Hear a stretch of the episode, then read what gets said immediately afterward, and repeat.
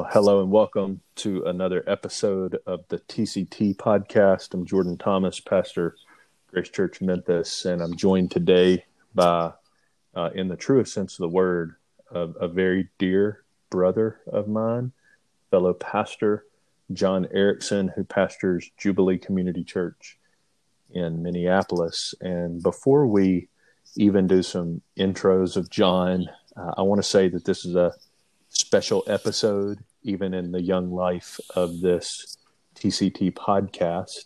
Uh, this podcast is not designed to be a kind of current events podcast, but in light of the current cultural moment in which we're living, we would be remiss, we feel, if we didn't at least attempt to offer a word of both lament and hope to the brothers and sisters and churches of our network.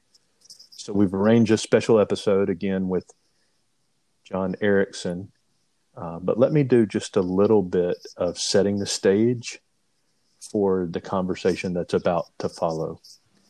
Uh, I understand some may listen, June of twenty twenty, and the context seems obvious, but perhaps somebody would stumble along uh, upon this episode months or years from now. So to set the stage for any who would hear, Uh, last Monday, May twenty-fifth, twenty twenty, George Floyd was senselessly killed by a police officer in Minneapolis, Minnesota. It's a city where John lives and ministers. And that now worldwide viral video footage shows that for nearly nine minutes, that officer's knee was on Mister Floyd's neck. And for about the last three minutes of that duration, Mister Floyd appeared to be unconscious. As that video footage unfolds, there are also multiple voices in the background begging the officer to remove his knee from George, George Floyd's neck. There are no words to adequately express the atrocity that that video represents and reveals. So before John and I even press on into this conversation, I'd like to just point to a few resources that I've personally found helpful in the last week, just to process and both speak into, just biblically frame where we're at and how to understand these moments and the aftermath of what's unfolded in our world.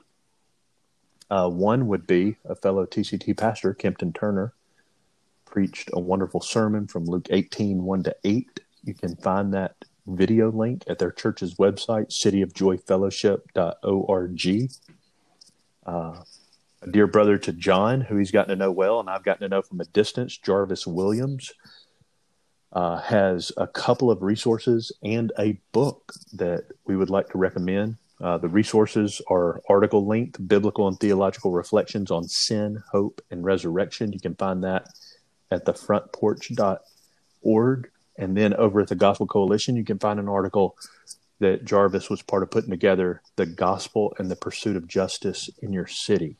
Those two articles, but then in addition to that, Jarvis's book, One New Man, would be a resource we'd encourage anybody uh, to digest. In addition to that, our brother Sean Cordell and his wife Dana, Sean's the executive director of our T C T network, have contrib- contributed an article that's available at our T C T website, t c t network dot org, and Sean and Dana's article is entitled, "We Cannot Remain Silent, Caring for Our Churches in the Face of George Floyd's Death." But most of all, may we all devote ourselves to true, earnest prayer and true devotion to the scriptures, and to do so in community with the brothers and sisters in our local churches. And to that end, I feel like the Gospel of Mark, where I've been meditating, has not only been a bulwark for my soul, it has been that, but every time I meditate upon it, chapter six today, it feels like it was written this morning. And I trust that wherever you turn in Scripture, the Spirit of the living God who inspired the words would meet you there and draw you near to the fountain of Christ in his sufficiency. Well, I want to do just a little bit more context setting for the conversation we're about to have. Then I'm going to ask John to pray for us, and then we'll do some introductions. Personal context. Um, last Tuesday morning, six thirty a.m., my wife and uh, six children got in the car without me and left Memphis to drive to Minneapolis, Minneapolis for a previously scheduled visit to stay at John and Leslie's house with their family. So not only are John and I close friends, and not only have we done uh, lots of life together and family vacations together, but our kids, by God's grace, are closely connected. Obviously, none of us were aware of the video that would be released later that day. Uh, but about twelve and a half hours later, last Tuesday evening, my wife and kids arrived in Minneapolis and stayed for five or six days with John and Leslie. And it's less than a mile from the Erickson's house, where kind of the epicenter of the protest, which developed into rioting, occurred. John and some other brothers in his church, uh, some other members of his church, set up a prayer tent right in the middle uh, of that environment, seeking to minister the grace of Christ and call out to the Lord. It's not lost on us that in the middle of all of this turmoil and what's unfolding now around our nation, that there are also additional powers at play. Spiritual warfare is real. Satan is always seeking to commandeer any moment or any issue to further his agenda, to steal, kill, and destroy. And the final thing I'll say for context setting is John and I are two brothers in our forties. We're not experts, but we are brokenhearted lovers of Jesus. And we do believe that the day is coming when the Lord will make all things right and will accomplish what he's taught us to pray, that the will of the Father will be done on earth as it is in heaven. And between now and then, we don't want to have our head in the sand. We definitely don't want to ignore the issues of gross injustice in our country. And we both sought, by the grace of God, to live in accord with the Lordship of Jesus in our context and to lead our respective congregations to drink from the sufficiency of Christ. John pastors in not only Minneapolis, but also in one of the most diverse neighborhoods in the country, the Phillips neighborhood. He can give more about that diversity in a moment, but we're personally broken and at the same time hopeful that our great God is still on his throne. He is reigning. And even in days like this, even when we can't see how, he is advancing his kingdom in these difficult times. Well, with that context in mind, John, brother, would you first just lead us in prayer for the conversation? Then we'll do some introductions and uh, carry on with the talk. Jesus, you promised us that in this world we would have tribulation. We have all in our own way experienced that tribulation in these past ten days. And yet you told us two words of certainty that we can take heart. Jesus, for you have overcome the world. And so we pray right now with every person listening, whatever pain experience they're bringing to this conversation, that you would grant us a seeing of you that would allow us to take heart, knowing you, the King of Kings and Lord of Lords, will overcome this world and make all brokenness whole, and all pain will be done away. So we look to you, even as we walk through days that are full of trouble. We need you. Help us, we pray. In Jesus' name, amen. Amen. Well, brother, I'm going to have you introduce yourself, but uh, I know that you're an exhausted man. I know you've been burning the candle at both ends, and any rest you've gotten may not have been physically restful. So thank you for even being willing to enter in to this conversation. We trust the The Lord will, will use it. Brother, I do love you. Uh, would you let the people know who may not be aware, just a quick intro uh, of yourself, your family, and where you serve? Yeah. Amen. Thanks for having me. So my wife is Leslie of twenty-two years. She's been putting up with me. We have seven children that we are so thankful for, twenty-one down to six, and thankful for the interconnectedness with your family and and uh, mutual love and all the fun that was had last week mm. in the midst of all of this unexpected craziness. That was a grace from God that uh, the children were less aware of what was going on because of that uh, sweet time mm. together. Uh, lived in Minneapolis now thirty-eight years, and uh, just prayer walking yesterday from fourteenth and Chicago down towards thirty-eighth and Chicago, and I've spent thirty-eight years living within three blocks of Chicago Avenue.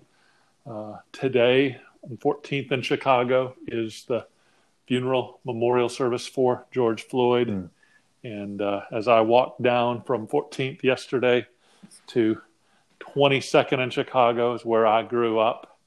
And then you keep going down to Lake Street, which is the same as thirtieth in Chicago. Is, is where so much devastation has happened, and then down to thirty-eighth in Chicago, which has quickly become a uh, a memorial of of significant proportions uh, in the last ten days since George Floyd was murdered. Mm. Um, mm. Brother, can't imagine what it's like living in the middle of that. We see it on T V, and it almost looks like a, another part of the world where we, you know, catch images of war-torn countries. But uh, brother, our heart goes out to you, to other brothers and sisters in the city, churches that we know and love. Uh, tell the folks just a little bit, where where do you serve as pastor? How long have you been there? How long has the church been in existence? And kind of where is it situated in relationship to what you just described geographically? Yeah, so Jubilee Community Church is going to celebrate, by God's grace, ten years this this fall. We are a mile from that thirty-eighth and Chicago location. We are three blocks from Lake Street, which was the main thoroughfare of devastation. Um, and so all of this is, is right around us. Mm. Uh, I first became aware of what happened Tuesday when my nineteen-year-old son texted me uh regarding his job at Target to say, Target just said, don't come in. There's no work here. And we both were wondering, what does that mean? What's happening? Which was our first clue that uh, rioting had begun, looting had begun, and uh, thus began our week. But uh, all, all of that is right. Our, our grocery stores, our pharmacies, our Target, all, all of those things are just, mm. it's our neighborhood. My barber shop, uh, that's, it's, that's all where we live and, and move. Mm, brother. Well, can you just do a quick walk, walk through of the week from your perspective, just kind of off the cuff? What's the, yep. what's the week been like? Yeah. So you mentioned before George Floyd was killed Monday. Tuesday, things begin to unravel and unfold with the release of the video. Uh, many would say uh, the most egregious, most clear case of police misconduct. Just, we always say we need more details, but in this case, it was all right there in front of us. This set off an outrage that, as you said, is spread around the world, but here it it blew up very quickly. So uh, Tuesday, suddenly lawlessness erupted in our city, protest erupted, and, and what we saw throughout the week was there, there were two things happening. There was protest and there was uh, lawless looting and rioting, both both those things kind of happening in tandem. So Tuesday raged into Wednesday, and lots of buildings were being burned down. Uh, the fire department, police were not responding to things. The police were hunkering down. They were overwhelmed with thousands mm-hmm. and perhaps ten thousand uh, people that were active in, in some of these different things. There were certainly, it seems, some some uh, a, a group of organized white uh, fire starters that, that really launch things. Uh, time will tell on that. Um, but by Thursday, I went to our pastors. We were to have our pastors meeting. And I said, uh, brothers, listen, we need to do something. Our, our weapons are not uh, gun and knife. They are prayer. And so I said, let's go and let's pray. And so we got a, a tent and some cases of water and went over to that Target parking lot and said, okay, we're going to set up a prayer tent. So two others were, were bringing those supplies. I went first to try to make sure we could meet there. I went to the, the police who were hunkered down in the third precinct across the street from Target. I said, can we set up a prayer tent in the Target parking lot? And they said, well, it's a war zone. They said, but go ahead. It might do some good. Mm. Just be aware we can't protect you. So mm. went over and uh, I, I'd been over early that morning and just smoke everywhere, looting ongoing. Uh, about ten thirty when I got there to set this up, uh, still n- no police presence and no real positive presence, just ongoing looting of our, our grocery stores on the north and the east and then the Target to the west, people milling around. So we set up the prayer tent and, uh, and, and I just let our church know we're here. Some came by and, and we just said to anyone who was walking by, there were people milling around the parking lot. We've got two things to offer you, water and prayer, and begin having conversations with different one. And it was really sweet mm. that as we were there, the Lord connected us with some young men that we've invested in over the years, uh, one of whom was in Target. And I put my arm over his mm. shoulder and just said, Bud, listen, I love you. I want to remind you of what's true. And uh, it was it was really sweet. And we were so thankful for that. And uh, so we we were there praying with people. Uh, people thought, okay, they must be in charge. They started bringing donations to us. And, and then some folks came to help start cleaning up in the midst of, of, of pandemonium and, and people walking right by, hmm. uh, going into Target and coming out with things. Saw the worst looter uh, imaginable. Guy walking out with an armful of paper towels. If you're going to loot, at least get something worth getting. Hmm. But... Uh, It was it was very surreal. So uh, w- we could feel the angst building as we were there. After we left, uh, a few minutes later, a car was set on fire right there. Someone was stabbed, and, and things began to build that night. And the third precinct was uh, taken over, captured. I'm not sure when the last time that's happened in the U S, but it, mm. I, I don't know of one. But things really started to just feel really out of control that night. Uh, more fires were lit and spreading and no police presence, no fire response. Um, that night at two a.m., one of our elders called me and said, John, what do I do? Fires are raging on our block. No one's coming to put them out. What do I do with my family? And we talked mm. and we, we prayed. The next night, Friday, uh, the, the, action had moved to another precinct, the fifth precinct. Another brother called me at one a.m. that night and said, what do I do with my family? Uh, I, I don't know whether to evacuate. We prayed, we talked, and he said, I want to evacuate. And then he said, there's so many people outside my house, I can't even get to my car.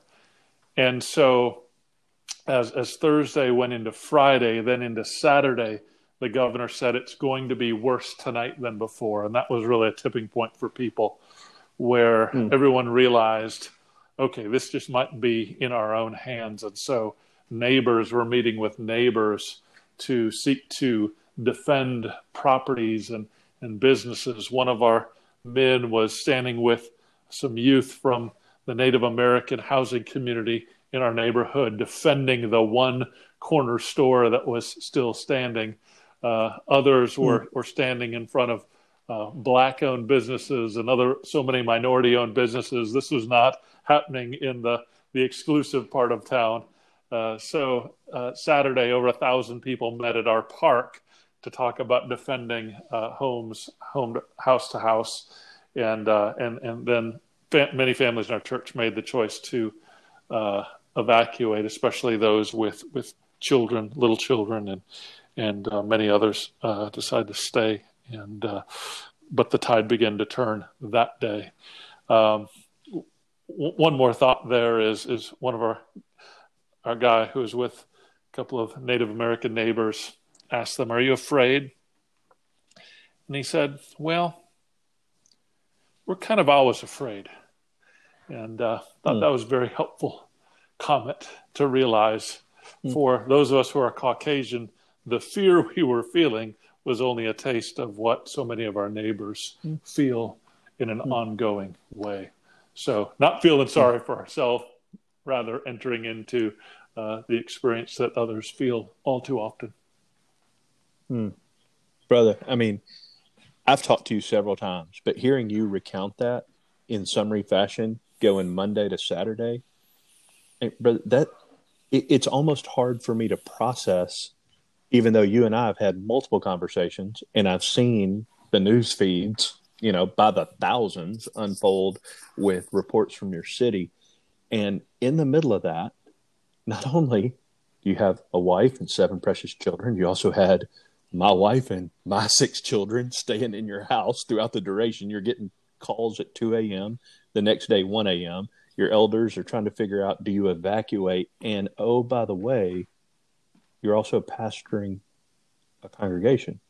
So I know, even though you and I hadn't had, I don't know if we've had any, if we've had any, it hadn't been many conversations about you're shepherding people, the Lord's people, in the middle of this pandemonium and, and, and mayhem.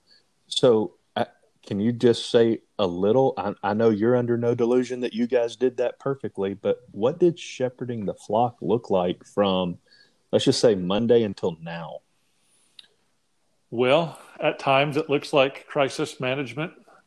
Uh, most other times it looks like reminding uh, people of what's true. You know, as, as so many folks were trying to figure out evacuation, Our, our word was live at peace. Do what will help you live at peace. There's not a right answer here. There's mm. not a right answer in uh, walking through a script no one's walked through in our city. Mm-hmm. Um, and and really just talking. You're you're praying. We're we're praying. That's that's our weapon, and we're talking. And so lots of emails, texts, conversations, but also the church being the church. I wasn't talking with everyone, but our church was talking with everyone. I did try to post uh, updates of little videos and little comments just to help people understand what was going on and draw people to pray. And so many people were, and we felt cared for mm-hmm. by the prayers of, of saints. Uh, but nothing extraordinary, living out just the, the ordinary uh, work of the shepherd. Amen. So have you guys had some moments where it's been church sanctioned, if you will, and or elder organized for the church just to process together in sort of larger community? I realize we're in a global pandemic on top of everything we're talking about. So maybe that's been, I don't know, video or virtual. Yeah, we've had. But if you've done that, what have those been like? We've had two all church family meetings uh, via Zoom.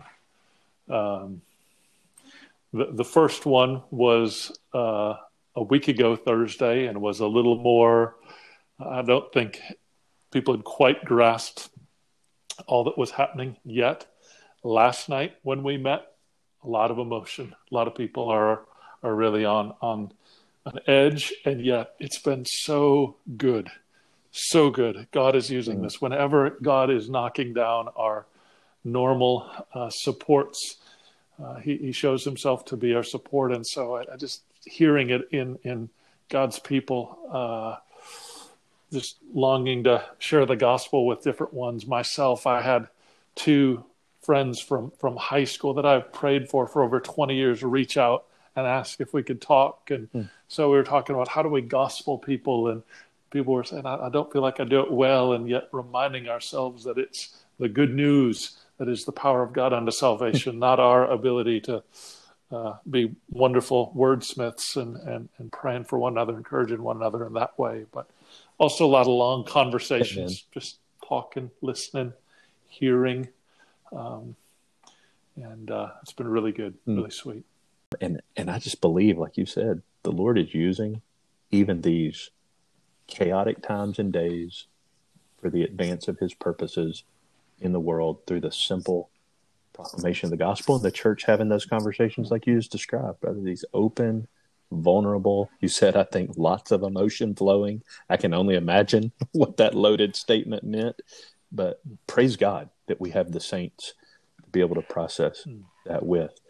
Okay, other churches connecting with other churches, has there been any flavor of that yet? I think you alluded earlier to getting together in a park to figure out how do we, how shall we now live? Yeah, but Saturday was a gathering of uh, some like-minded churches gathering together. Uh, gifted uh, local church planter led that time, and several others gathered together.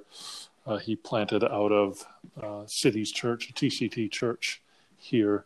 And a very helpful word to us as an African-American for uh, all of us there uh, on how we might respond well. And it was it was good. And we, we prayed. Brother Jason Meyer from Bethlehem prayed uh, so powerfully at the end. And it was a, a sweet time, uh, one block away from where so many things were happening at the corner of thirty-eighth and Chicago. We were at the corner of thirty-ninth and Chicago doing that. And uh, mm. so that was one. There will be many more. There have been many things that I've missed this week. There's no end of folks sure. gathering together and uh, thinking and talking about important things in our city, as as is happening mm. around Praise the God. country. I know that this very quickly went from Minneapolis to around the country and around the world. So uh, what, what started yeah. here didn't stay here very long. Yep. Yeah. No, I mean, even the prayer meeting in the park, literally this past Saturday, same thing, uh, organized two blocks from my house, and uh, sweet time of prayer with our neighbors for our great God to come and to act on his behalf and glorify his name, help his people. Okay, well, as we try to land the plane, again, thank you for this time, but let's leave with a word of hope. Uh, if you would say, if you can boil it down or squeeze it into one thing, Uh, that you would like to lay emphasis on in such a time as this, what comes to mind, yeah. brother? A longtime friend of mine and I were talking yesterday, and, and he kept pointing to the word humility. He just said, we have to be a people that's about humility right now, and I think that is so essential. I think that's so essential for all of us who are white American believers, to know that, that some of this tumult and tribulation that we just experienced is much more normal for brothers and sisters around the world. Think about the church in Nigeria, whatnot. And then to think mm-hmm. about those of other ethnic backgrounds in our cities who have experienced very different realities. And so these are days to walk in humility, listening, um, humility, praying, knowing that God is God and we are not. And so we get overwhelmed easily. And, and yet he does invite us to do, as we're describing, crying out to him in prayer, not losing heart, which is the temptation to, to it said some words in John fourteen that were preparing me that first Tuesday. And he said, let not your heart be troubled. And so humility says, okay, I'm not able to bear all these troubles, so I, I can't let those rule and reign in my heart. Instead, I've got to look to Jesus, know that he's ruling and reigning. And humility then allows me to rest. It allows me to to know that that that he's got this, and I don't have to bear this weight, even as I listen, even as I love, even as I pray, even as I groan with, with injustice and with systemic brokenness in Memphis as well as Minneapolis and so many other cities, and labor for justice, labor for change, labor for the uh, prosperity of our cities, even as we know we have no lasting city. There's that dual reality and a humility that just mm-hmm. says we're going to do what we do uh, for the few days that the Lord has us, and yet he's at work, and so we rest in him. Mm-hmm. Well said, brother. And you have been a constant encouragement in my life to that end. So I give God glory for you, for your friendship. And with that in mind, I didn't plan on doing this, but uh, the Spirit of God is stirred up in me as you're talking. I'm going to ask God to do what you just gave expression to. So I won't say it that well, but God knows my heart. Let's close with prayer. Oh, Father, we bow before you. We confess that we don't have the words, but we thank you that you've already told us when there's a deeper than word groaning down in our soul, that the Holy Spirit gives verbiage and articulation in your presence to the cries of our heart. And we thank you that the Spirit himself intercedes for us with groanings too deep for words, that Christ, our righteousness, the guarantee of our eternal acceptance before you, seated at your right hand, he himself also, joining the Spirit, pleads for us and intercedes for us. And we thank you, God, that you are for us and not against us, that there's nothing, even in this fallen world and in our own hearts, that can separate us from your love. And we ask that you would cause the